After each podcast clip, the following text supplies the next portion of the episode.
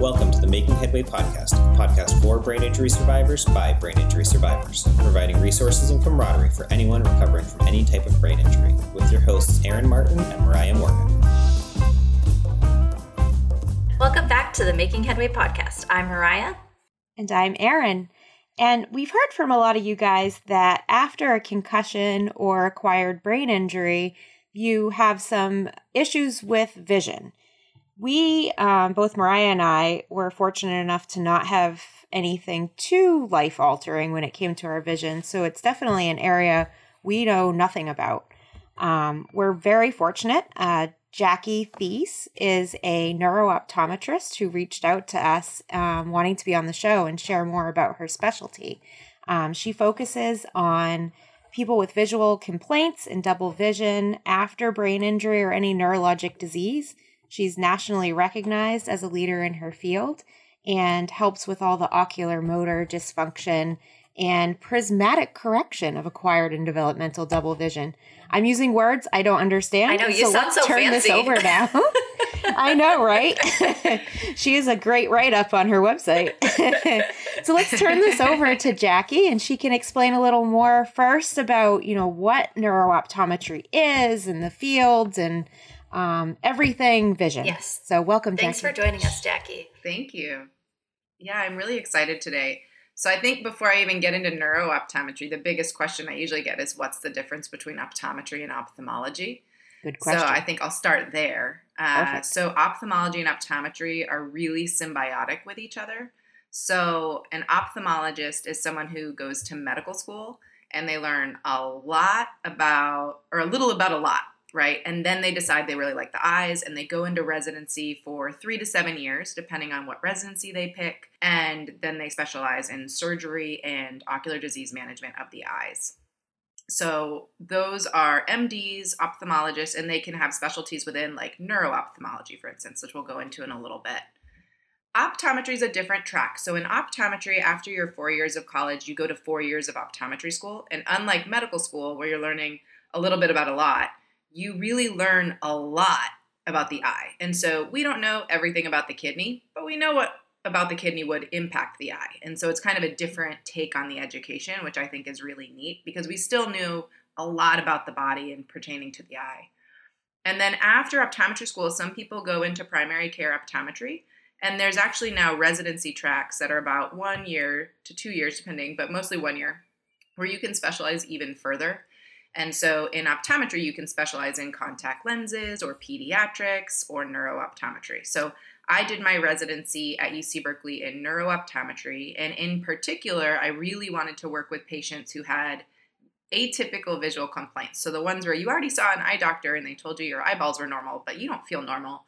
Those were the patients I really wanted to see. And they're very common after a head injury or after a subtle kind of development of progressive neurological disease. So, a lot of patients with progressive supranuclear palsy or Parkinson's disease or multiple sclerosis can have a lot of eye movement problems. The difference between neuroophthalmology and neurooptometry is neuroophthalmologists are surgeons and medical doctors and sometimes you really need them, right? So sometimes you're you let's say after a brain injury, one eye is pointed completely upwards and the other one's completely downwards um, you need a surgeon to fix that. Uh, there's, you know, we can't fix that as optometrists. But we really work together well with them because neurooptometry is really the functional management of it, uh, a lot of the conditions. So let's say you obviously need diagnosis and management of a lot of conditions, and that can happen with neuroophthalmology. But if it's not surgically correctable or correctable with a medication, sometimes it's difficult for ophthalmology to manage the complaint whereas optometrists have training in vision rehabilitation and vision therapy, which has clinical science behind it showing that it's effective at getting people to adapt to either their vision loss or their double vision. And we can actually train the eyes to work together better as a team. Um, and then you had mentioned Prism.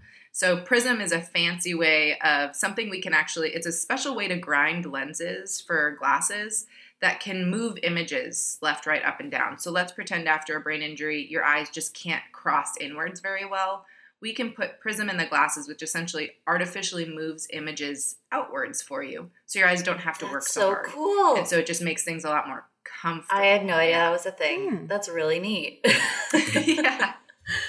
A couple things. one, I think we should take a minute to pause and um, like give some respect to both ophthalmologists and optometrists because I think this is a field that doesn't get enough credit for the amount of education and experience that has to go into you know the training for it and setting up a practice. I mean like that's a lot of work. Uh, we you know we give doctors a ton of credit and technically you know some of you guys are doctors all of you guys are doctors i don't know but but we We're don't all- give it that much credit to people who specialize in the eye like the eye that's amazing that that it requires that much education to just learn about the eye sorry that was it that was my Yeah. dumb tangent but it just is kind of amazing um Well, that's kind of what I thought when I went to school because I went into school knowing I wanted to work with patients with vision problems and brain injury. And so I actually didn't know that much about the eye. And then when I was in school, I was like, how could you take four whole years, you know, Yeah. on one organ? And even then, I feel like I'm still learning things because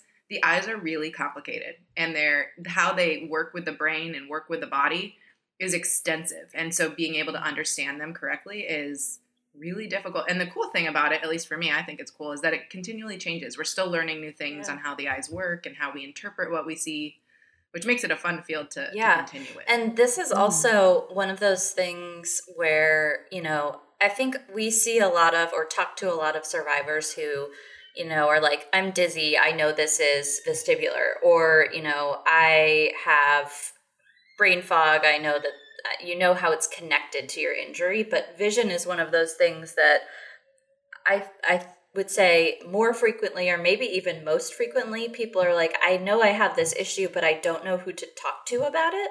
Um like the double vision or you know I, I feel like there's so many things where like people can identify what the problem is but they're not really sure how to help fix it or where to go for it. So um this should be a pretty good one i think for all of us. We're all learning along together today so I think there's a Yeah. lot of obvious things like after stroke you hear people with visual like you know they lose field of vision. They can't see out the right or they can't see the left. But then there's probably a lot of um, very nuanced type conditions that maybe aren't quite so obvious and easy to rehab. So maybe we can start talking about some of the things you see most commonly as issues that people really don't know where to go with Yeah, so I actually think one of the biggest problems across the field, and not just with patients not knowing where to go, but I think providers as well, is that the signs and symptoms of vision problems after a con- like a mild concussion or a mild TBI are very subtle. So oftentimes right now, if you complain of double vision or blurry vision or really extensive light sensitivity, you're definitely going to get a referral to an eye doctor. Whether it's the one that's going to help you or not is, is you know a little bit different. Uh, most eye doctors are going to do what they're trained to do which is just look at the eyeball. And in head injury for the most part i would say like 90% of the time the eyeball's fine um, sometimes we'll find random things on exam like oh you happen to have glaucoma you happen to have macular problems but they're really not related to the head injury they're more incidental findings they're good that we found it people really need routine eye care to make sure we find those things but they're not related to the head injury and so, in the last five to 10 years, we've been looking at symptomatology and found that more commonly, symptoms that are screened in concussion but sent to other providers are actually visual problems. So, for instance, fatigue. Um, so, for fatigue with reading, fatigue with eye use, getting anxiety in visually crowded areas like grocery stores, dizziness actually can be vestibular, but it can also be ocular motor. So, our eyes and ears talk to each other all the time. And so sometimes it's one or the other, sometimes it's both. Um, headache, I think people often don't think that, oh, maybe the headache's coming from the eyes. And that's been my biggest mission as a provider is to educate a lot of other providers on, hey, if you have this patient with cognitive complaints like inattention and it's just not getting better, here are some eye movements that you could screen. And if they screen, you should refer them over so we can rehab it. Because the neat thing about the eyes is you can actively rehab them to get better. Uh, it's not this watch and wait and like, oh, maybe it'll get better. What we've found is, in general, if people are going to self resolve, they'll self resolve in about four weeks. And if they don't self resolve in four weeks, they need some rehab to get better. And we don't know why those people need rehab and others don't, but we do know that those that do need rehab, they can get better. And I think that's what's exciting about this field is you can actually give someone Yeah. something to do versus just like, ah, wait Well, it out. here's a good example. fascinating. Aaron, we've talked about grocery store overload. Did you ever think it was Uh-huh. specific to eyes?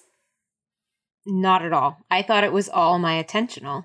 Um, yeah, just you saying that, I'm like, holy mother. I have, um, right? I, I didn't ever think I had any eye issues. Um, I have extreme, um, I shouldn't say extreme, but I have pretty heavy uh, fatigue when I am at screens too long. And I wear blue light glasses, but I definitely find that I have to limit, like, I can really only be on a screen for maybe an hour at a time. And then I need to get away and I need to do something different, especially at work, or else I crash and burn. Um, stores, like you said, I, especially early on, I couldn't even go into a store because it was just too bright, too overwhelming. Everything made me anxious and I just needed to get out of there. And, um, you know, I still feel that a little bit. So that's so interesting that this could be vision related. Yeah, and and Um, I how do you tell the difference? I even made some connections actually while you were saying that, Jackie, because I have not extreme light sensitivity, but like fluorescent lights now, I just can't handle.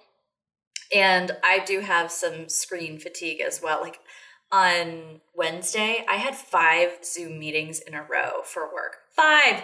And it was brutal. and like literally, I got off the last one, I think at 3 p.m. And I just told my team, I was like, this was a marathon. I'm done. Sorry.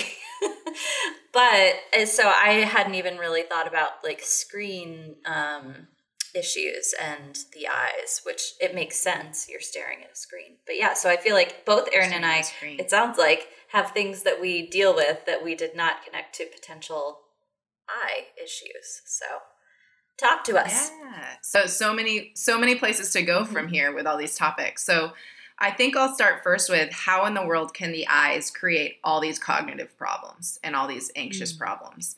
And so the first thing I always like to kind of give people an analogy from is to imagine something simple. So imagine for instance like a soccer ball moved in front of you from the left to the right. The way that the visual system works is that the eyeball, the light signal from the soccer ball gets kind of moved to the back of the retina and then it's the retina has this wonderful job of transitioning that light signal into a chemical signal and sending it down the optic nerve. You have two optic nerves so they have to share information and then what they do is they actually traverse all the way to the back of the brain to the occipital lobe. So even though your eyes are at the front because that's a very common question i got hit in the back how in the world do i have a problem with the front? Usually the eyeballs themselves in the front are fine. And then the visual pathway to get all the way to the back goes all the way through the brain and that's just to get the visual information into the brain. And then the occipital lobe, what it does is it sorts the information. And so it kind of sorts it based off of shape and size and where it's located. And then it sends it to different parts of the brain to be processed. So the occipital lobe will send visual information to the temporal lobe.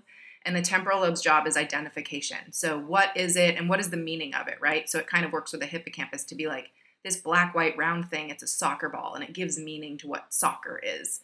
And then at the same time, the occipital lobe sends information to the parietal lobe, which is the top part of your head. And the parietal lobe tells, it doesn't know what things are. The parietal lobe cares about where things are. So then the parietal lobe, Sorry, we're stopping to laugh The parietal because lobe. Erin just put on her blue light glasses. Yeah, I'm like, huh, as we're talking about this, my eyes are hurting. it's been about 20 minutes. Sorry, Jackie. Right? Um, It's- it's that was totally just too fine. good not to, to mention. Was trying to be kind of more uh, discreet with it, but I guess I wasn't. okay. Sorry, Anyway, you were on good. a great Yes, topic. parietal lobe. Okay. No, it's great. So the parietal lobe. So we're at the top of the head. So the parietal lobe doesn't care what the soccer ball is; it cares where it is. So it it kind of gives you the idea of you know the soccer ball just moved from the left to the right, and it gives you the idea of where that visual information is relative to where you are. And then the parietal lobe and temporal lobe send it to your frontal lobe, which is the front of your head, and your frontal lobe is your decision maker, and so it decides like, okay, based off of what it is and where it is, how do I want to interact with it? Do I want to kick it? Do I want to just let it go by? And if it decides it wants to kick it, it's going to send an, a signal down to your midbrain, which is the dead center, kind of the brain stem that goes into your neck. And it helps coordinate the eyes to follow the ball. And the eyes have to move at the exact same speed to follow the ball as the ball in the moment that the ball is moving. So you have to imagine how fast this process is. Mm. And so, in something as simple as just moving your eyes from the left to the right, you've used every single lobe of your brain. And then, of course, if your head moves at the same time as your eyes or your body moves with it, then your vestibular system and your cerebellum kick in to make sure that you feel balanced. So your eyes can make you feel dizzy if they're not communicating appropriately with your vestibular system. And so, because of that, it's really common for people to have visual problems, kind of quote unquote visual problems after a head injury that are not necessarily blurry vision or double vision. It's actually, you know, the complaint will be I have, so to go to the grocery store, right? What's the problem with the grocery store? It's so complicated and you don't realize how hard grocery stores are until you've had a head injury mm-hmm. and um, the reason for that is imagine you're in a grocery store so first of all fluorescent lighting which we'll get mm-hmm. to very irritating for people oh get ready for my fluorescent Movement. lighting tangent oh, well, we're, uh, just tell me when list. you want me to step on the soapbox and i'll give it to you oh, we'll talk about how you can make it better too um, so you have fluorescent lighting, which is already irritating. There's a ton of sounds, and most people are hypersensitive to sound after a head mm-hmm. injury. Then you have movement. So, that aside, you're walking down a grocery aisle and you have to be able to walk and process the information at the same time. You have to remember what you want, right? So, let's say you want ketchup secretly your brain has to be like, remember ketchup, remember ketchup, remember ketchup. And even if you bring a list with you, right? And if you, especially when you first have your head injury, you can remember that part where you look at the list and you're like, ketchup. And then you look at the wall of ketchups and you're like, what did I want again? And you have to look back at your list. and it's that feedback of there's something to visual memory. You have to remember what's on your list. And that is actually an active process that has to happen in the brain. And then when you look at this, what I call the wall of ketchups, um, you have to decide which ketchup do I want, right? So, mm-hmm. do I want the one with no sugar? Do I want the one with that's like big? Do I want the small one? Do I want the organic one? So now you have to make all these decisions. But at the same time, you have to still remember I want ketchup, right? So you have to have that going on in the background. And then you have to reach for the ketchup. And then you, there's so there's so many subtle things that you have to realize while you're doing it. And if any of those processes are off, the brain is going to get very overwhelmed. And when the brain gets overwhelmed, it kind of gets sympathetic fight or flight, which makes us anxious and nauseous. And that's usually what will happen. I've had a lot of patients who are like, I just had a flat out panic attack in the store. I'm like, yeah, it's common. And I think that's the biggest thing for me to tell people is it's common and it's not a panic disorder. It really actually is a I'm visually overwhelmed disorder and the brain doesn't know how to handle it.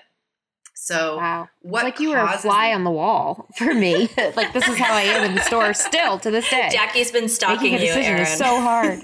yeah, I think so. well, and the first thing I always tell people, it's funny because so I was telling Mariah earlier. So I moved to Virginia from California, and in California, specifically the Bay Area, it's expensive, and so most grocery stores are very small. And then I moved to Virginia. These stores oh, yeah. are mm-hmm. massive. Mm-hmm. I think it was easier for my patients in California because you didn't have 30 types of ketchup. There's you had more two. limited shelf space. And so yeah. here, here I'm like, man, even I have a small panic attack in these stores. They're Go just to so Texas. Big. Let me tell you. Um, I can't. I'm saying that as a Texan. Everything's bigger so, in Texas. Yeah, so I, I feel entitled to, to knock my. but those stores are insane. Yeah. So the first thing I tell people is find a smaller grocery store number one. Like mm. don't don't be a hero you know and find like the biggest one. And also recognize that it's a visual overwhelm problem. So don't go into a store I, so you hate stores. So usually what'll happen is people will do the knee-jerk reaction of i'm going to avoid it avoid it avoid it and then i'm going to go in and i'm going to find 45 items because i only want to go once a month um, it's actually better for you to go more often and get like five to 10 items and then get out of there faster. So, giving yourself small doses at the grocery store instead of one giant one that then kind of puts you out of commission for a few days is actually mm-hmm. better for the brain. And the more you do it, actually, the better the brain will get at it. But if you just kind of overwhelm it by just trying to get it out o- over with, um, the brain doesn't handle it very well. So. Yep, I can speak from personal experience. I had many a solo trip to the grocery store because I'm like, I just can't handle this today. I do not have the energy. yeah, it's it's a and the funny part is I've I've given lectures for a long time about grocery stores in particular, and I think if you've never had a head injury, you don't understand it. And I had mm-hmm. one sports medicine physician. I'll never forget the day that she called me and she goes, You know, I've listened to your lectures for years. And you always say, like, you know, if a patient has problems with a grocery store, it might be a visual disorder or vestibular disorder. You should send it to either myself or PT or, or neurooptometry or PT to figure it out and help them to get over it. And um, she was like, I kind of dismissed it, and then she got a head injury, and she was like, and in the back of my head, I was like, you don't don't go to the grocery store. She's like, but I had to, right? Because I'm a mom and I had to pick up things for the kids. And she's like, so I had a head injury. I went into the store, I had a panic attack, and then she called me right away, and she goes.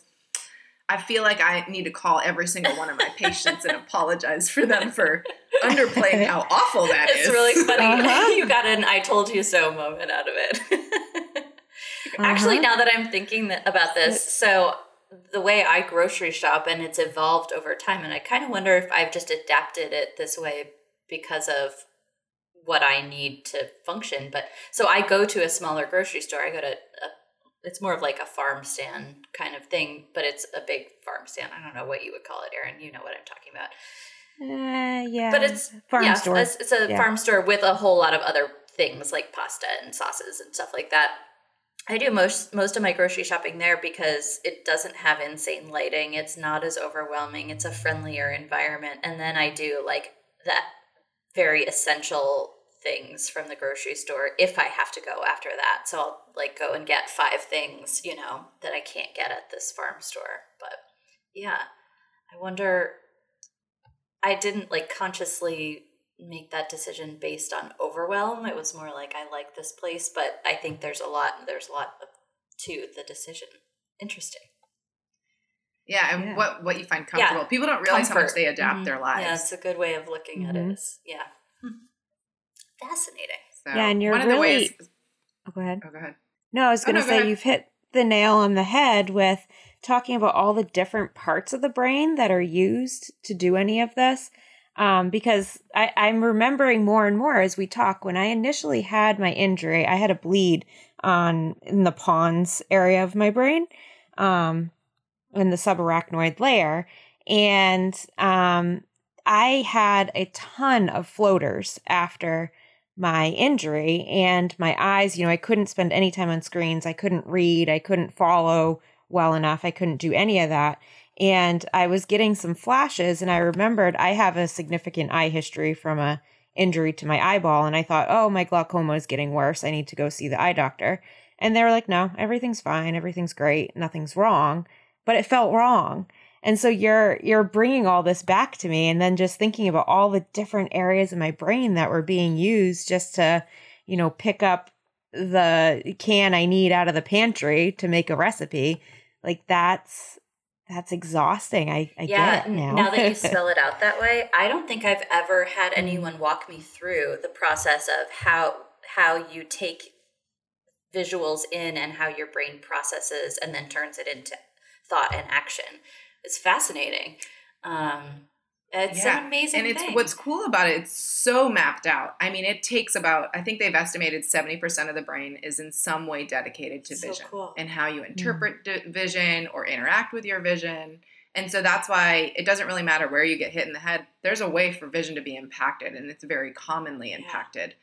Um, and what's interesting, so when you say pons, immediately in my head, I'm like, well, the saccades are generated there, the pursuits are generated there. Like I can name all the eye movements where I'm like, I know exactly what eye movements could definitely have bothered you um, just by the location of, of where your bleed is. And that's the neat thing about eyes is that I often will look at people. I love looking at people's scans and history before they see me because I like predicting what eye movements are involved. And for me, if I know what eye movements are involved, I know exactly what symptoms. It's like they're a gonna have game. before they even come in my Yeah. door. I'm like, they're gonna hate Yeah. this, they're gonna hate that, they're gonna hate this. That's actually really so cool. tell me about eye movements. Are you having people come in and they just have to follow your finger around or how are you diagnosing people?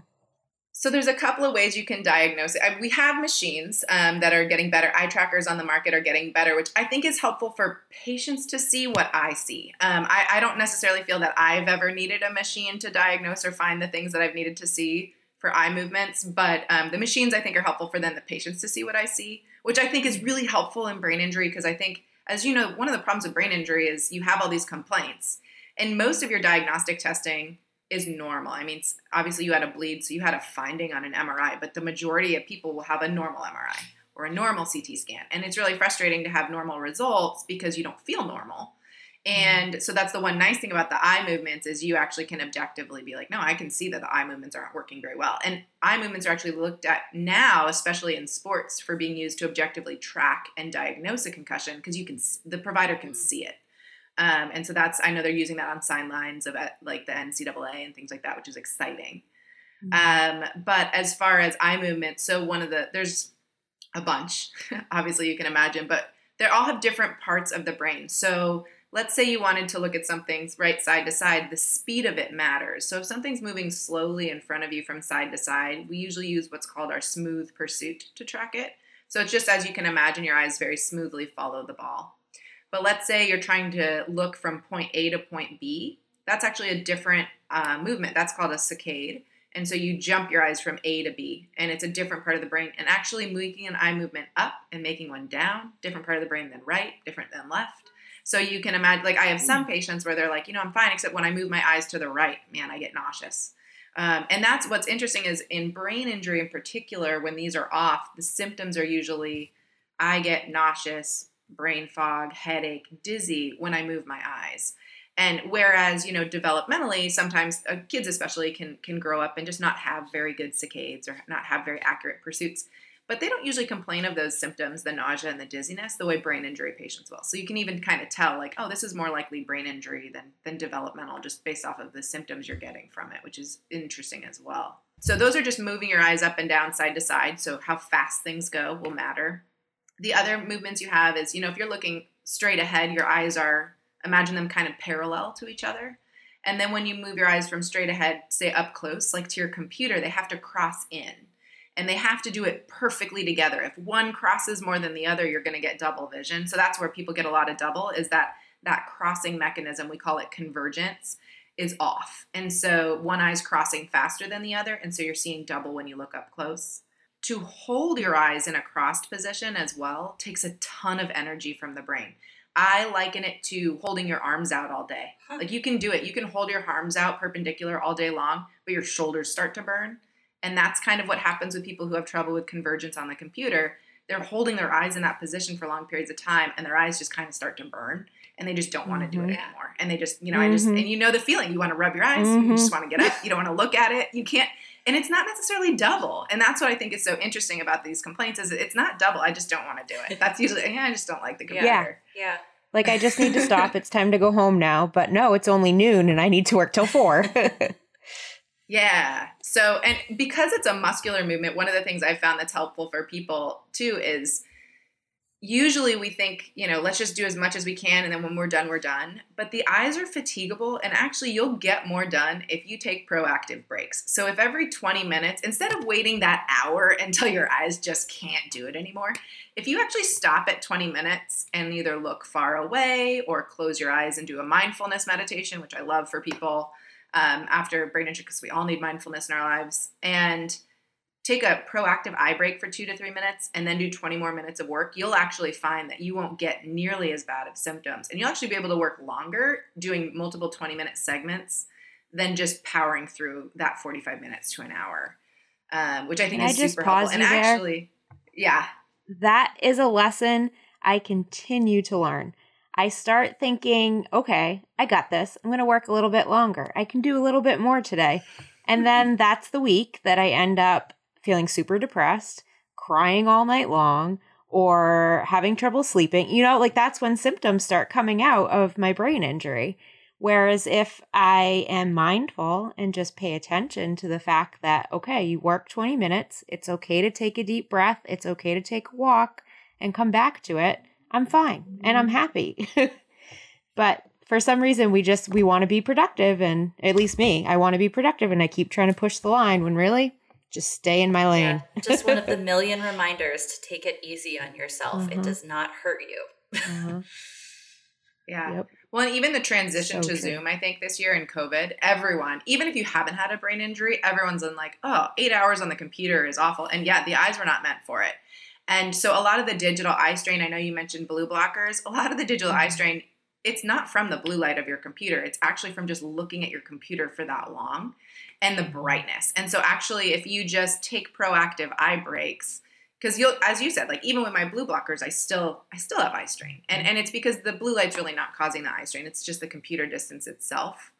Um, and so it's taking proactive breaks every 20 minutes. And and i usually tell people there's an adage in, in optometry we always tell people it's the 20 20 20 rule. Every 20 minutes take a 20 second break look 20 feet away and the new one, one of my colleagues added, he's like, I like the other 20 minute rule, which is like go outside for 20 minutes a day too. Like get up, move around. It's not good to just be sitting on our Yeah. computers all Get the time. Get some vitamin D while you're at it. Um, yeah. I the other hard part, and you had mentioned it too, was what's interesting about brain injury than any other injury in the body is that your brain regulates your self awareness and it's your self awareness of its own injury, which is kind of interesting, right? Because let's say you tore your hamstring and you want to go back to running.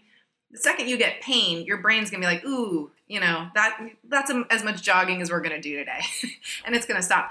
But with the brain injury, and you're starting on the computer, and you're really into what you're doing, and you're you just want to get it done, the brain will kind of override itself and be like, "You can keep going." Mhm.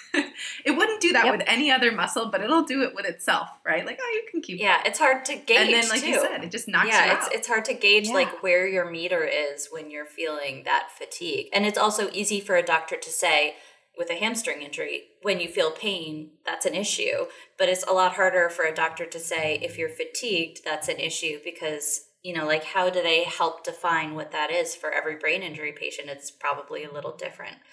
And to your point about, you know, um, the pandemic and Zoom, I was chuckling to myself because I think it was a clubhouse room that I was in, but somebody was talking about a brain injury conference that they attended. And I can't remember what brain injury association it was, maybe Massachusetts, but they did a two day Zoom conference for the Brain Injury Association. And so they had all of, and he was saying it started at 8 a.m. So they had all of these people with brain injuries sitting on Zoom for two days starting at 8 a.m. It just made me laugh out loud. So I was like, who thought that was a good idea? Mm-hmm. yeah. Yeah, it's been tough. Everything moving virtual has been really tricky. And, you know, going back to the point, uh, Mariah and Jackie, you both have been on it. You know, it's almost like you really need to understand yourself and you need to stop yourself before you get fatigued, is what I'm learning. Because once I get fatigued, my brain is too tired to then figure out that, oh, you've passed your limit. You need to stop now. And these are things you can do to feel better. I need to stop myself before that happens. Otherwise, that whole chain of events in my brain is just Yeah, I'm like, And it doesn't work. I'm waggling my head over here because I'm like agreeing so vehemently because I'm so bad at noticing when it's happening until it's too late, and then I'm just having a meltdown. so mm-hmm. Yeah. The other thing that can happen too is, especially the eyes, which people don't realize, is you can get what I call delayed symptoms. So it's like, I feel fine reading for 25 minutes, and then two hours later, I get a massive headache. Those are really hard Hmm. because you can't feel it in the moment. So it's really hard to self regulate. So what I usually tell people is to just keep what I call like a, a symptom log and just say, you know, I read for 25 minutes, and then two hours later, I got a massive headache. And then I say, okay, so cut it back. So let's say you read for 15 minutes, see if you get that headache. And if you don't, then you know that 15 minutes is an okay time for your brain to work, but 25 is not. Um, I always say your symptoms are your brain's way of telling you you did too much. And, and it doesn't mean you did too much forever. Usually you can actually gradually build your endurance, just like with any other muscle or organ. But you have to get it to a comfort level and find your comfort level. And I think brain injury survivors are just so used to pushing through everything and being silent about their struggle that they don't think like, oh, I should take a break. And then what is a break, right? So with the eyes, an eye break is not getting up to do the laundry because the mm-hmm. laundry is a visual task, right? It's it's an eye break is closing the eyeballs. It's it, that's what it is. It's it's letting them rest, and I don't think we do that. if you are saying I should not do the laundry, I'm on board. Had, Sorry, Nat. Here's you- another you chore. can do it, but just don't do it as your break, right? Like consider it a task. Because that's where Well, people this- wear themselves out. yeah. is they they are doing other things that are still involving the eye movements and they're underestimating how much it's still taxing Yeah, brain. and I think there's also this um, expectation that this is like your improvement is linear. Um, at least for me, it has. I'm like I'm two and a half years out almost, and um, for me, like I still do wear myself thin and then have a bit of a setback sometimes. Even in stages where I'm like, I'm better. I'm, you know, I'm done with this recovery. I'm, I got this. I still do sort of wear myself too thin and have to go through like a little bit of a a recovery, you know, a mini recovery journey. Yeah, and Erin had done this wonderful hand motion while you were talking of like the roller Yeah. coaster of healing. Mhm. I always love telling people about that roller coaster of healing because the roller coaster of healing essentially is you're finally so the first part you just feel awful all the time. Like you're just always awful. And then you get to a point where you start having good days. And so you're like, I'm having a good day. I'm going to do all The of the curse of the good day. And then the next Yeah. Few days are awful. Yep. so it's not so much actually what's kind of neat is if you start to recognize your patterns, you can have more good days if you actually hold yourself back a little bit on your good days. And and don't do all the things on your good days. In which case you'll actually have more good days in a row and eliminate the bad days because the bad days just said like you did too much on your good day. Um, but what I always tell people that's optimistic is if you have a day where you feel normal and you feel great, that means your brain has the potential to feel normal and feel great. And that's something to hold on to, you know? Yeah, that's a really good mm-hmm. point. Is like just because you have that day doesn't mean you need to push beyond. Why not enjoy that really good day? Take it easy and like take it for what it is. Proof that like there is the potential for that. And more of it if you do take care of yourself. Hmm. but yeah. So to kind of drive the conversation a little bit, you know, there's two things I'm curious about. Um, we've talked a lot about the getting hit in the head, and I'd love to know, you know, what we can do to help with those. And then I'd also, I hope that we can get to um, more of the acquired brain injury type symptoms and what we can do for some of those because I think they're separate. I think they're two different things, but I'm not. They're a little sure. bit different. Yeah. They Mhm. definitely are a little there's they're kind of same same but different uh, as far as how the eyes work with them. Um so remind me of your first question. There's too many Yeah. So what can we do? so for our concussion listeners, um, I think you know they're the ones that I hear a lot of um, kind of these more subtle symptoms of things not tracking right and needing therapy to help with those types of things. And then there's that. So what can we do for them? And then there's that whole other bucket of the acquired visual field loss, that sort of stuff that we haven't really Haven't started getting on. into yet. yeah. Yeah. So with the really subtle ocular motor, so these, we call these ocular motor deficits. Uh, you want to find a provider who can diagnose and treat them. So I'm really big on training other providers to know what to screen to send for me. They might not treat it, but they need to know what to look for, and that's huge. Um, so nationally, we have a group called NORA, or the Neurooptometric Rehabilitation Association, and that's where neurooptometrists. There's like a list of us, and and you can go in, and everyone has different training. So I always say look up your provider and see what their background is. But all of us have kind of dedicated ourselves to doing this, and so the big thing for me is being evaluated because if it's something we can fix, whether it's with glasses or with vision rehab, let's fix it. Um, there's really no reason not to. And then sometimes I'll see a patient and they'll come see me because they think it's vision. And I do this whole screening. I'm like, you know, it's really vestibular or it's cervical, which is interesting. But the eyes, the ears, and the neck talk to each other. So sometimes, you know, patients have all these eye movement complaints, but really at the end of the day, it's because their neck is all messed up and they need to go to a physical therapist for cervical problems or they need to go to a physical therapist for their vestibular problems and trying to find, you know, a provider for each of those.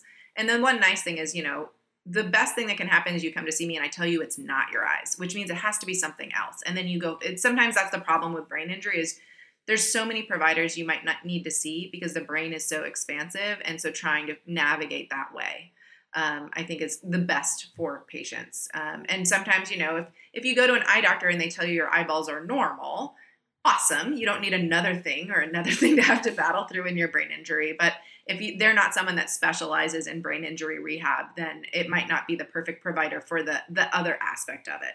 Um, so I always say getting an eye health exam with your regular eye doctor is awesome, and you should definitely do it if you feel like you have eye symptoms like flashes and floaters like you had. You definitely need to go back and make sure the eyeballs are okay. But once they say they're okay, you might need to see a specialist that does a little bit more above and beyond that um, for the rehab part. I feel like we we've got a little bit of an awareness issue here, um, and I don't know if you feel this Mhm. way listening to Jackie, Erin, but like the fact that both of us walked into this chat thinking that we did not really have issues that a neurooptometrist would have been able to help us with, and now we're both like sitting here like, yep, yep, yep, definitely. I mean, like I I had this stage in my recovery where I. I couldn't walk very much. I was, you know, like very early stages, but I would walk around the block just to get out of my house.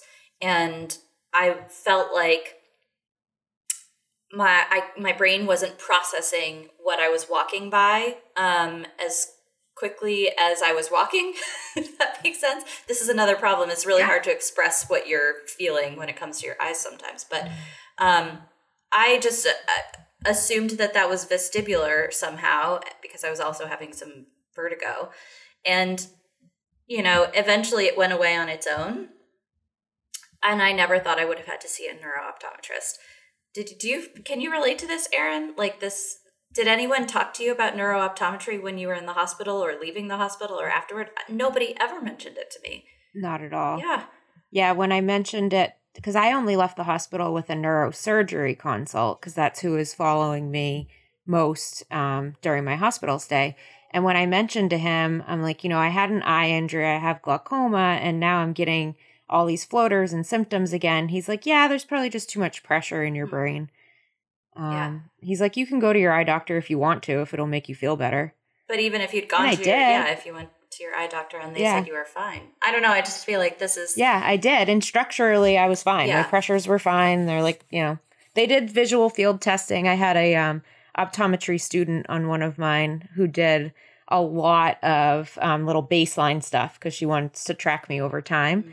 Which I thought was really cool. But no one was looking at, you know, I guess I don't know because I don't know all the tests they do, but no one was talking to me about tracking and overwhelm and anxiety and how some of that can be tied into your vision. So I feel like somebody's somebody out there's got to do a better job with a checklist of things that brain injury survivors, regardless of type of brain injury, should probably do. You know, um, in their recovery journey, and make sure that neurooptometry is on there because I feel like there's this gap between recognizing a symptom and knowing that it could be eye related.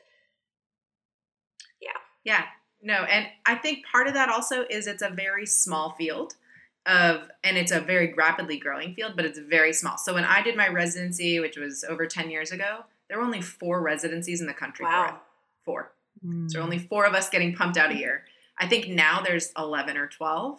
Yeah. So for us, exponential growth, but um, Mhm. not Yeah. huge. And I think what's helping too is research. I think, you know, five, ten years ago, even not even in vision, just in general in rehab for brain injury, it was still a very passive model of like watch and wait and, and see how it gets better.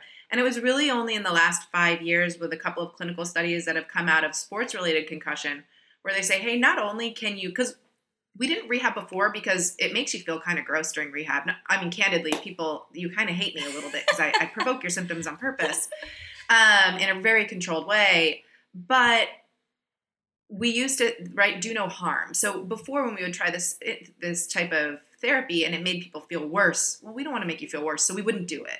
And then in the last five to 10 years, studies have shown like, yeah, you might make them feel worse, but actually in the long run, you can get them better faster. And so, and, and there's been a bunch of studies that say, by the way, when people feel worse, it doesn't mean that their brain is hurt. Um, and I think that was crucial for us in the therapy area of being like, okay, I'm okay knowing that my patient tells me I'm making them more nauseous, but I'm not hurting their brain and I'm not hurting them. And I'm actually, in the long run, it's good for them to get better. And I think we need, as providers, needed to know that before we could really like jump on the bandwagon of let's do things. Because even when I, I did clinical research in sports concussion for a few years, and when we first started our trial before these studies came out, we just watched to see what the eye movements would do. We didn't intervene. And now we intervene all the time because we know that it's much better to intervene sooner rather than later. Um, so I agree. I think neurooptometry in general needs to do a better job. Same with vestibular PT and cervical PT. I think a lot of people just don't know what types of rehabs are out there. They don't know that optometrists can specialize. They don't know that physical therapists can specialize. I work with a lot of PTs that are in the same boat where they get a lot of patients who are like, man, I wish I would have gotten this person five months ago. Yeah. Um, and it doesn't mean we can't rehab you, no matter how long you are from your injury. Just it's a little harder, it takes a little longer, but it, there's no like absolute no, I can't help you, which is nice. Yeah. But I think educating physicians is huge, and some know a ton about us, and some don't know anything. And the other problem with brain injury is brain injury pops up everywhere. It pops up in the ER, it pops up in pediatrician's office, it pops up in sports med. It's it's not like oh it's just this one group. We just need to tell this one group we exist. It's kind of like we need to tell everyone we exist, and that's a very hard public campaign to do Yeah. for a small group of people. And- What I'm hearing from you too is you're different than a lot of other doctors. Um, a lot of doctors, like you know, your neurologist or whatnot, they'll prescribe medication, but if there's any type of rehabilitation component, you get turfed out to somebody else. But what I'm hearing you say in neurooptometry, you actually do some of the rehab in that session. It's not so much a turfing. Yeah. Um, which is kind of cool. A doctor doing like hands-on treatments that's not a pill. Yeah. Like, Yeah. differentiates you, you a little bit.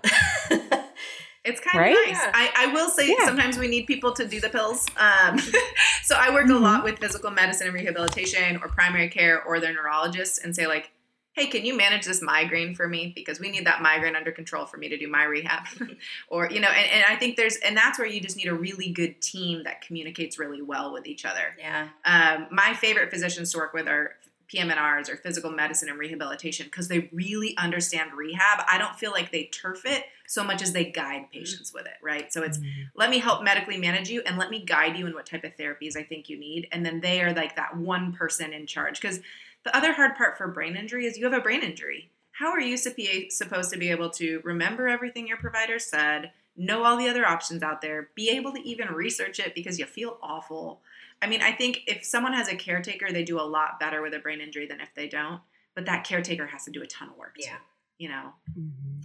Yeah. And I'm Yeah, sorry. and that's a common theme that comes up for our Very. show. I mean, this Yeah. is a big reason why we have the show is because neither one of us had the capacity, and our husbands were doing everything they could to keep the world running along with taking on our care. But to research some of these nuances or to even know where to look was just completely overwhelming, and we neither one of us felt like we had a spot to go. Yeah. Yeah, and I'm sorry to have sidetracked the conversation that way, but it just seems like, you know, if patient education needs to happen in order for you to better understand your symptoms and what they might be connected to so that you can seek out the right caregivers, then there does need to be a certain element of doctor education um, in order for them to conduct the patient education. I don't know, you know, like it just feels like there's a funny disconnect there, but it shouldn't be that hard to hurdle. Anyway, um, so They anyway, usually say it takes like five, so it's it, the big problem for us is it's called um kind of uh from lab so from bench to chair. So when something changes in science and and all the clinical trials are saying blah blah blah, it takes like 10 years for all of the clinicians to get on board. That's usually the average amount of time it takes for things in research to change clinical care. So I think knowing that the changes in research were so recent, I think that's really the gap, which is super frustrating for patients because patients are like, I don't understand why there's this gap. Why don't you do? But if you have to imagine too, and I always tell people like, it's really easy for me to stay on top of research for my profession. I am a very, very narrow field. And even then, it's overwhelming with how much research comes out in head injury. But imagine, I always say the most daunting job is primary mm-hmm. care because you need to mm-hmm. know that about everything. A little bit of and everything. like I have the luxury of only having a very small thing I need to stay up on and up to date with. And primary care has to be up to date on everything. And I think it's just a daunting task. yeah, absolutely. Absolutely. Anyway, so Erin, you were asking about acquired brain injury and vision issues resulting from that. Why don't we jump to that? Because I'm curious about this. This is a world that I am less familiar with, but we have talked to a couple survivors who do have, you know, vision issues because of it. So, Sure. So I think the main acquired injury where we're thinking about that's not trauma, um, that's going to be causing vision problems, usually are going to be stroke or bleeds. Um, and right, and and sometimes it's hemorrhagic stroke is what we would call a bleed, anyways, or ruptured aneurysm, or even you know if you have brain surgery because of let's say they find a tumor and they do surgery, the surgery itself is actually kind of a little bit of an acquired trauma as well. Um, and so they behave very differently than my closed head injury patients. So, for one, what's interesting to me, I actually find my head injury patients have much more symptoms of headache, dizziness, nausea with eye movements that you just don't see necessarily in the stroke population. Um, if in the acquired population they had a specific injury in a specific area that regulates eye movements, so for instance, the brainstem or the pons or the cerebellum, um, those patients in particular, you want to definitely look at eye movements. But the majority for stroke is going to be visual field loss um, or visual processing disorders. And so we can jump into that a little bit because they're very different for symptoms. So the first one is visual field loss. And what's interesting about visual field loss is the brain is mapped out beautifully in the sense of where if a lesion happens in a certain part of a brain along the visual pathway, it will create a very specific type of visual field loss. So, unlike visual field loss, um, where it's just like, oh, I just can't see out of my right eye, when it happens in the brain, after the optic nerves share their information that I mentioned before, you have two of them and then they kind of crisscross in the middle.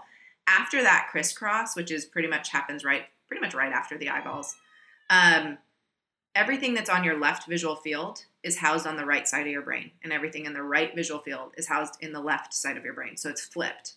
And so what happens is a patient, let's say they get a stroke on the right side of their brain, uh, let's say the back part, so the right occipital lobe, they'll actually lose the left half of their vision in both eyes. I think that's the first thing that's super hard for them to understand is because they'll come in and they'll be like, something's wrong with my left eye it's not actually your left eye. And then they get confused because then the eye doctor's like, your eyes are normal. and it's like, it's not the left eye, it's the left side.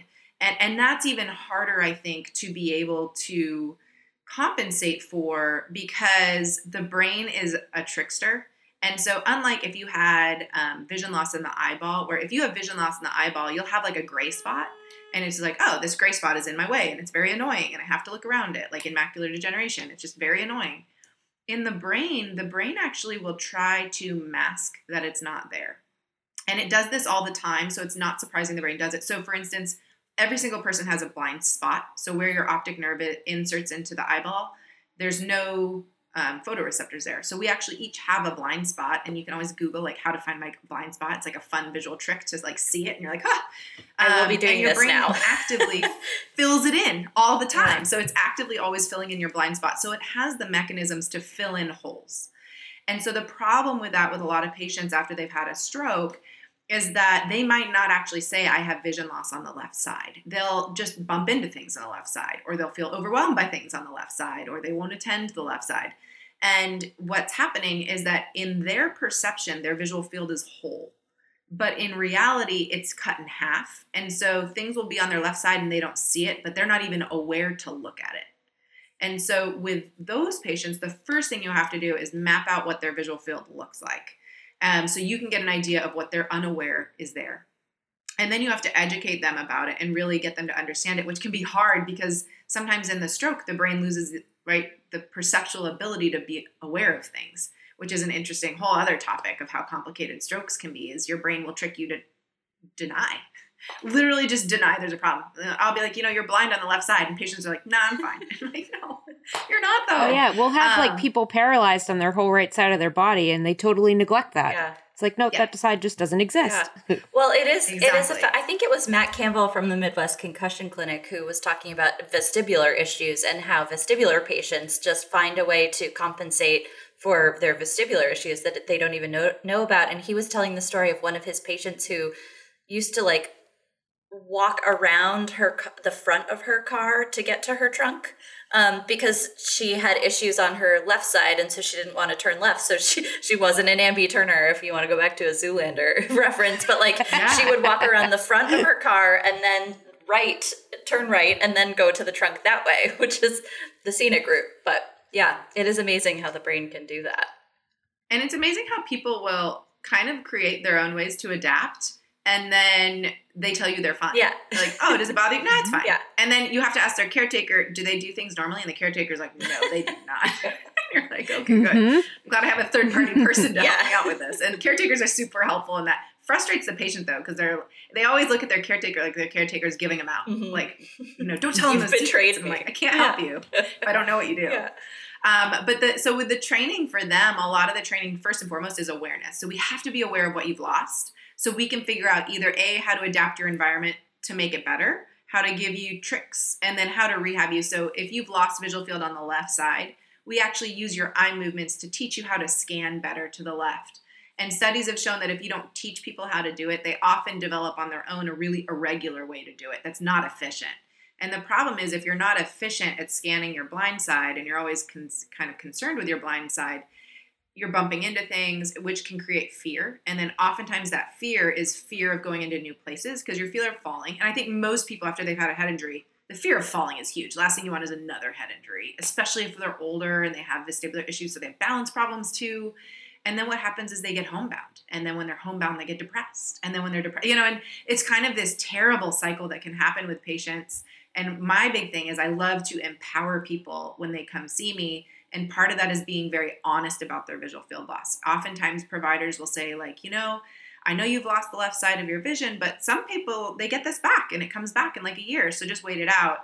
And actually, statistically, only like 8% of people actually get their full vision back, which is so low. Wow. Um, 50% of people, it's it is what it is after their head injury. It doesn't get better, it doesn't get worse. And like 40%, it'll get like partially better.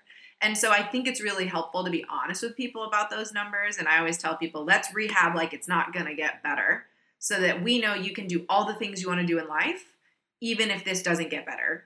And if miraculously you're in that 8%, we're like, poof, it's, it like comes back, great. But if you're not, we're able to handle that. Because I think if we're in this watch and wait period, it makes it a barrier for people to be really aggressive in rehab. And in stroke rehab, the more aggressive and motivated a patient can be, the better their life's going to be because they learn how to appropriately adapt to it and efficiently adapt to it to actually being as normal as they can. Hmm. And those numbers you mentioned, are those with therapy? Or is it worse if you don't have neurooptometry? Sure. So the therapy itself does not fix the visual field. The field is what it is. You whether you get vision back or not has nothing to do with what you do. And that's also an interesting thing to tell people is, you know, if you do my therapy, your field will not necessarily get better or worse. That's just based on how the brain decides it wants to heal. It depends on what was damaged, how much it was damaged, and then everyone's brain is different. They've looked at studies to look at like location of stroke, how long it took for the patient to get to the ER, how long it took for the ER to do, you know, changes in the stroke. And they've looked at all those things and impact on vision, and they can't find anything that correlates with it. So the other thing I find a lot of people do secretly is they kind of blame themselves, right? They'll be like, well, you know, I actually had tingling two days earlier, and if I would have gone to the, the ER two days earlier, you know, maybe this wouldn't have all happened. And yeah, that's true. Um, you know, if you get early signs of stroke, the best thing you can do is get to the ER right away. But some studies have shown that like once a stroke is is lodged, you know, there's really you there's no reason to beat yourself up about it. The, it's going to be what it's going to be at that point. So if you can identify it early and go, that's great. But I find a lot of my patients secretly when I really probe them, they blame themselves, you know, and and that doesn't help them in their recovery at all. Um, and it, it definitely doesn't I don't know, emotionally for me, emotions after a stroke are huge because you need to get past the event. I think one area of, of referral for me that's huge in stroke and vision loss is psych. Um, because you. it's all of all of a sudden you lost vision, and and I always ask, especially vision loss, um, visual field loss. We don't get this in in our concussion patients, but in our stroke patients all the time. I always ask, like, how do you feel about your vision loss? Because it is. I woke up one morning and my vision was gone. You don't get that with glaucoma and macular degeneration. They have decades to prepare for their vision loss. Stroke patients do not, and acquired brain injury patients do not, bleeds do not. They just wake up with it, and now all of a sudden their life has changed, and they might not be able to do and see the things that they love anymore. I, for the most part, we can get you to do most things. The hardest thing for me is driving. We can't if you if that visual field is that d- dense. Even if you see 20/20, if it's that dense, we can't let you drive, and that really inhibits people's independence and, and it's those are hard things to deal with. And i think it's really important that they talk about it with someone who's not me who's trained in how to handle your emotions. Yeah. no matter what kind of brain injury you have it's it's a trauma. And that has usually significant physical impact which leads to significant emotional impact. And it's important to talk about that stuff. So important. And to get the caretaker to go too um, I've had so many caretakers were like, no, I'm fine. I'm like, your life changed too. Mm-hmm. You know, everyone's life changed abruptly. And those big changes in life are really important to talk about because it makes you guys a better team if you're open and honest about how you feel. And all my big thing is all of your feelings are valid. A lot of, for me, it's a lot of anger. People are really angry and they don't necessarily tell you that, but they're always angry about something. Um, my patients in particular, they're angry they can't do what they want to do. They're, they feel awful that they're, you know, making their person cut their vegetables for them you know it's it's not what they wanted and, and that's a lot to hold on to. Yeah.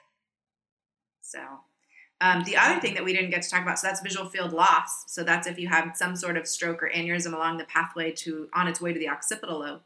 The other thing that can happen with stroke patients is visual processing disorders. So they see okay but they can't interpret what they see. And that's really frustrating for patients. So, um, a lot of issues with navigating in space. I just get lost. I can't read a map anymore.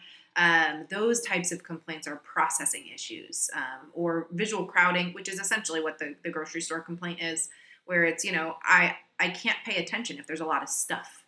Um, and, and that is another issue that we can work on with patients a little bit, at least in awareness, but in, in for some rehab um, to get them to be better with spatial concepts again and getting back to it, which is some of its modifications. Like if making things bigger will actually make it less crowded, which is helpful. Um, or just using my favorite is just masking it, right? Like you can actually put your hands up and make like a little hole, like a telescope to look through, and you'll be amazed if you have visual crowding problems how much you're like, oh, now I can see things. um, so that's kind of neat too. Really? Like just looking through like yeah that? so i even do like i do this. So Wow. okay your, your grocery store complaint i said this and this is a podcast. So put my hands up and there's like a small triangle between them so your your fingers and your thumbs are touching. Um, if you're looking let's pretend you're at a grocery store and you're just trying to find something on the shelf and you can't find it and you know it is right in front of you. Same thing with like you lost your keys on the desk. You know the keys are on the desk but you just can't find them. If you actually put your hands up and mask all of the peripheral parts so you're just looking through a very small hole um, or you can put your hands up like um, like you're looking through binoculars all of a sudden you'll find it because you're eliminating all the excess visual information. So it's less for your brain to have to siphon through. And then boom there's your keys or like boom there's the thing you were looking for it's like a really s- That's so trick. funny you say that. I used to try to cut my eyes and be like, no, just, this is all I can do. And I felt so silly, but I was just so overwhelmed in the store. yeah I didn't realize that was actually like a good coping strategy. It's a great. Co- I've even had people. I tell them to get a ball cap, also because ball caps will eliminate the overhead fluorescent lights that I know Mariah hates. um, but the ball cap, if you curve it enough, you can create those little win- windows, right? And it's kind of like uh, the blinders horses use in racing, right? Like you just keep yourself focused on what you're doing and, and eliminate the excess visual information. Or take an empty uh, toilet paper roll with you to the grocery store. I'm sorry, I've been living with I a mean- toddler too Yeah, I too mean, long. That's what he It's does. COVID. We all look weird with our masks and everything on anyway. We might as well just add And, something and they else. probably And no one won't- can recognize you now. Yeah, Right. you're wearing a mask. No one will exactly. recognize they don't know who you are. I think it work though when I start wearing blinders. They may, but it might help me. I've had patients too. Um, this is a funny with the blinders. So I haven't had this complaint in California. We didn't have this many trees, but Virginia has a ton of trees, and um, the Mhm. flashing lights through trees when they're driving drives them crazy. And I've never been like, you know, just put up some blinders on the side of your sunglasses, and they're like, that was a really easy trick. And I'm like, yeah, because it's just the light coming Huh. in and it's Yeah. irritating. That makes sense. So yeah, you're so right. So, were there any other um, areas that, you know, as for the awareness piece, that we should alert people of and let them know, like, this is when you need to really be pushing for neurooptometry or even just a well trained optometrist? Yeah. So for me, I think it would just be if you have something that for me is a barrier to how you're living and you you're visually unable to do what you want to do, making sure that you find that doctor that can help you and asking your doctor like thank you so much. I always tell them like don't get upset with the, the primary care eye doctor, you know, thank you so much for helping me with my eye health.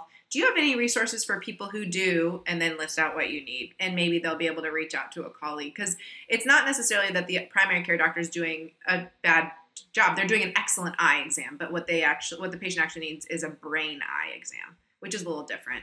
The other one I wanted to plug a little bit, optometry is kind of silly um, in the sense of we have overlapping residencies, and what I mean by that is some people um, do pediatrics and vision therapy, and they will still see adults, and so that's a good resource because there's not a lot of neurooptometrists out there. So what do you do if there's not a neurooptometrist by you?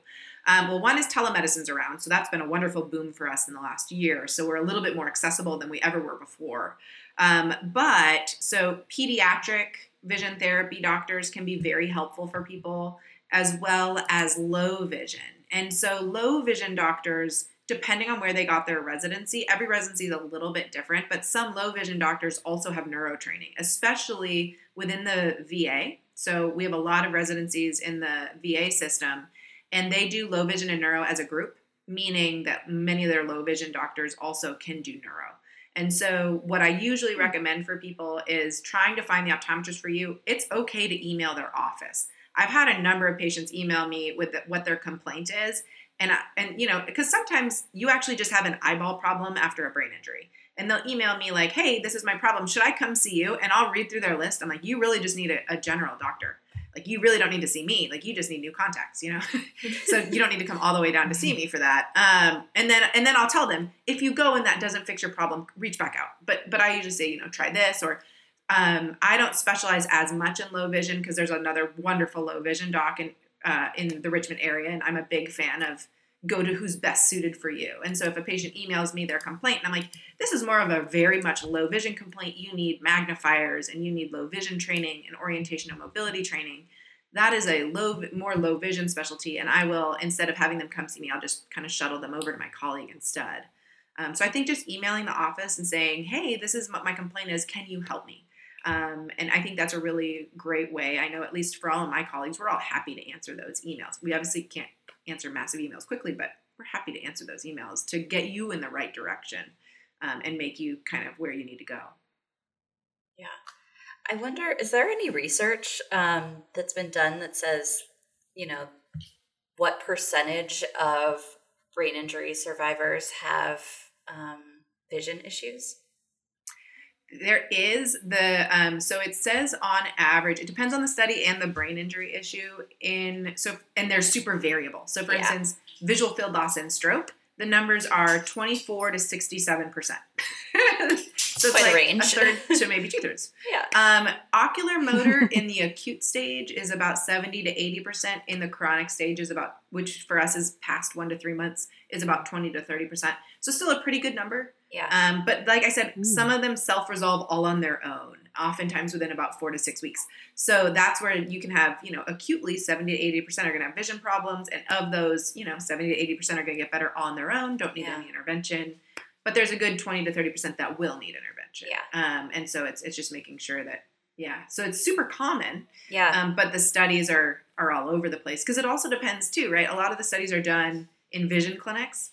And I'm like, well, if you already got referred to a vision clinic, yeah, you're going to have a vision problem. yeah, like someone pushed you there. Mm-hmm. Yeah. So the other studies need to be done at. We need more, and I've always advocated. We don't have a lot of neurooptometrists in hospital systems, and we need them more in hospital systems, especially for the patients who are hospitalized in acute care with severe brain injuries, mm-hmm. to quickly screen. Here are some things that are going to be barriers. Because one of the problems I've had is that let's say somebody has like a cranial nerve palsy. So there's three cranial nerves that innervate the eye muscles and so one eye is up and the other one's down. Um, and we can actually help them with Prism. But if they're seeing double while they're in inpatient care and they're doing their physical therapy and their occupational therapy with an eye patch on, or seeing double because they're maybe aphasic and can't tell their provider they're seeing double, mm. um, all of the therapy they did isn't going to be as effective as it would be if uh, you know an eye doctor could very quickly put some prism on them so that they can see one um, and then do all the therapies that way. So if someone really has vision loss, it's really important to know right away so that the people doing rehab, like PTs and OTs, can do the appropriate rehab for them. So I think getting us in sooner would be very helpful as well. Yeah. I mean, and then doing studies on like, okay, of all the brain injuries who weren't referred for a visual problem, just in general, were screened for one, how many of them actually had vision problems? And I think that's a study that hasn't been done appropriately yet. Yeah. It sounds like I mean, I'm going to sound like a crazy person, but it sounds like something that everybody should look into post brain injury. Just it, to be able to check the box off and say, okay, yes, this is, or no, it's not an issue. Um, but it doesn't hurt to look into it, you know, just in yeah. case you have symptoms that you like me and Erin, you know, like that you're not connecting with it. Um, that could be. Well, and that's what I'm wondering. Can we summarize? Um, you know, you said 20 to 30 percent of people have long-term visual visual symptoms, visual deficits. Can you just summarize what some of those things are that we should be looking for? Sure. So as I mentioned before, well, so for they're different. So one is um, for stroke and acquired brain injury, not being able to interpret what you see or being really frustrated because cognitively you feel like, and again, these may overlap with neuropsych, but not being able to do what you knew you could do before. So I used to be a really good reader. I'm not a good reader anymore. I can't understand or comprehend what I read those are important things to maybe get the box checked of whether there's a vision issue on top of that as well. Um, so some cognitive complaints compared to, you know, the words move on the page while I'm reading. I lose my place while I'm reading. I get dizzy and nauseous, headachy when I read for longer than 10 minutes, which is not normal. Um, you know, you should be able to, to function. everyone's going to have trouble with Zoom for eight hours, but you should be able to to take a break and get back into it, not take a break and be done for the rest of the day. Um, so the big ones for me are really kind of, you know, as I mentioned, the grocery store, usually vestibular or ocular motor. so you can also have anxiety, so psych as well, but um, usually vestibular or ocular motor with the grocery store. So if you haven't seen, if you've seen vestibular and it's not getting better, you might want to think about ocular motor. Um, a lot of it is just if your head's not moving and your eyes are moving and you get dizzy and nauseous from that, that definitely you should get that checked out by someone that can, that can help you with it. And I also love to, especially stroke patients. I feel like when you've had a stroke, everyone just tells you what went wrong. right? So it's like you've lost this, you've lost that, you've lost this, you've lost that. I kind of love once in a while getting a vision exam and doing a really comprehensive post-stroke exam and telling them like I looked at everything and your vision is fine. and I love those patients because they, they kind of light up. They're like, really? like, something's good. yeah. Right. Something's right. Yeah. Yeah. You get to so be the good, I think it's also nice spot. to tell people they're normal. Everybody awesome. needs that once in we a while. We love that. Yeah. right? We may not agree with you, but yeah, yeah we love to hear it. yeah. yeah. Oh my gosh, this has been amazing. I honestly like I feel like I learned so so much in this short period of time. Thank you so much for joining us. Um, sure. This was kind of an unexpected educational session in a lot of ways. So. Yeah, that's why I saw your podcast and I had seen people like mention things and I'm like, oh, I really want to. I have so much to say. you know, no, this has been I'm amazing. So happy you reached out. I know, um, and I feel like such a needed um, hour chat. Um, for this community, honestly. So, um, for our listeners, if you are listening and want to hear more from Jackie, um, she does have a website, virginianeurooptometry.com, and is on Instagram and Facebook at Virginia Neuro, Neuro if I could speak English, Virginia Neurooptometry. And um, always feel free to reach out to us if you have questions that you'd like us to pass on.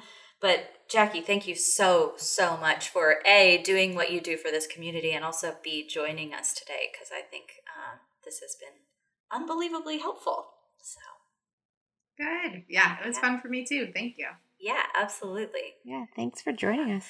So, to our listeners, thanks for following us. We will talk to you all next week. This is Mariah signing off with my co host, Erin.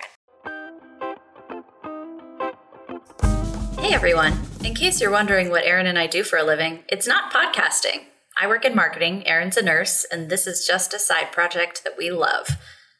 We really do enjoy doing this, and we've enjoyed being part of the community and building up a group of listeners. You guys probably don't even realize how much you help us out um, just by supporting us. If you were looking to do a little bit extra, uh, we would love to have your ratings on Apple or whichever podcasting service that you use. Or if you hear us talk about a product on the podcast, we do include those links to Amazon in our show notes on our website. Your purchase after you click on the link just gives us a tiny little kickback. Nothing much, but it helps us pay our bills. And if you were thinking, well, this isn't enough, we want to do a little bit more, on our website at www.makingheadwaypodcast.com, we have a donation page. Any proceeds we receive, we give 10% to our favorite brain injury nonprofit of the moment. So if you are looking to do a little bit more, that would be a great way to support us. Again, we appreciate you guys oh so much. Thanks so much for your time and your ongoing support. We love our listeners, and we'll talk to you next week. Bye. Thanks for joining us on the Making Headway podcast. For more information and show notes, visit makingheadwaypodcast.com. Subscribe to the podcast on your favorite platform and leave us a review. Check us out at Making Headway Podcast on Facebook and Instagram and share with your friends. Catch you next time. All topics are intended to be used for educational and entertainment purposes only. The podcast is not to be used as a substitute for medical advice. Always consult with your healthcare provider for any issues or treatment considerations you may have. For our full legal terms, please see our website at makingheadwaypodcast.com. This podcast was recorded, mixed, and mastered with love at Stoutheart Studios. Sun rises across the ocean